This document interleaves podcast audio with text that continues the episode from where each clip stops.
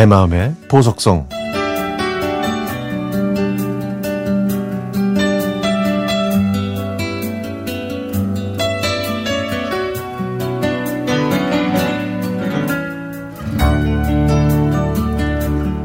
삼십오 년 전 그날, 카페에서 아르바이트를 하던 저는 쓰레기를 버리고 들어가려고 하는데 누군가 저를 불렀습니다.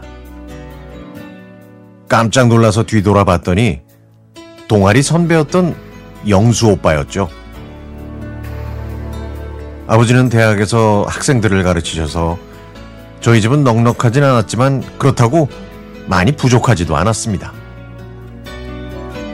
용돈이 궁하면 아버지가 계신 학교에 찾아가 용돈을 받았고, 더우면 에어컨이 있는 아버지 연구실에서 놀다가 아버지와 함께 집에 오곤 했죠. 아버지는 팝송을 좋아하셔서 연구실에서는 팝송이 자주 흘러나왔는데요. 그래서 저는 커피숍 같은 그곳을 무척 좋아했습니다. 둘둘셋 비율로 커피를 타서 아버지 연구실로 온 제 또래 학생들에게 내어주면 학생들도 굉장히 좋아했죠. 저는 아버지의 딸인 게 좋았고 학생들한테 커피를 타주는 일도 좋아했습니다. 저는 아버지가 우등생이라고 가장 아끼셨던 애제자와 몰래 사귀기도 했는데요. 저희 둘은 아버지를 모시고 셋이서 바닷가에 가기도 했습니다. 그 사람은 아버지가 무엇을 원하시는지 알아서 척척 도와드렸고, 저희는 이 노래를 틀어드리면 아버지의 기분이 좋아진다는 것도 알고 있었습니다. 그렇게 저와 그는 아버지 몰래 사랑을 키웠지만, 그걸 모르셨던 아버지는 그 사람한테 사랑을 고백하는 방법을 알려주셨고, 그는 아버지가 알려주신 방법대로 저에게 프로포즈를 했죠. 하지만 화목한 행복은 오래가지 못했습니다. 아버지께서 대장암으로 저의 곁을 떠나셨거든요. 아버지를 잃은 저의 가족은 갈팡질팡 중심을 잡지 못했고, 생전 고된 일을 해보신 적이 없었던 엄마도 생계 때문에 일을 하시다가 몸져 누우셨습니다.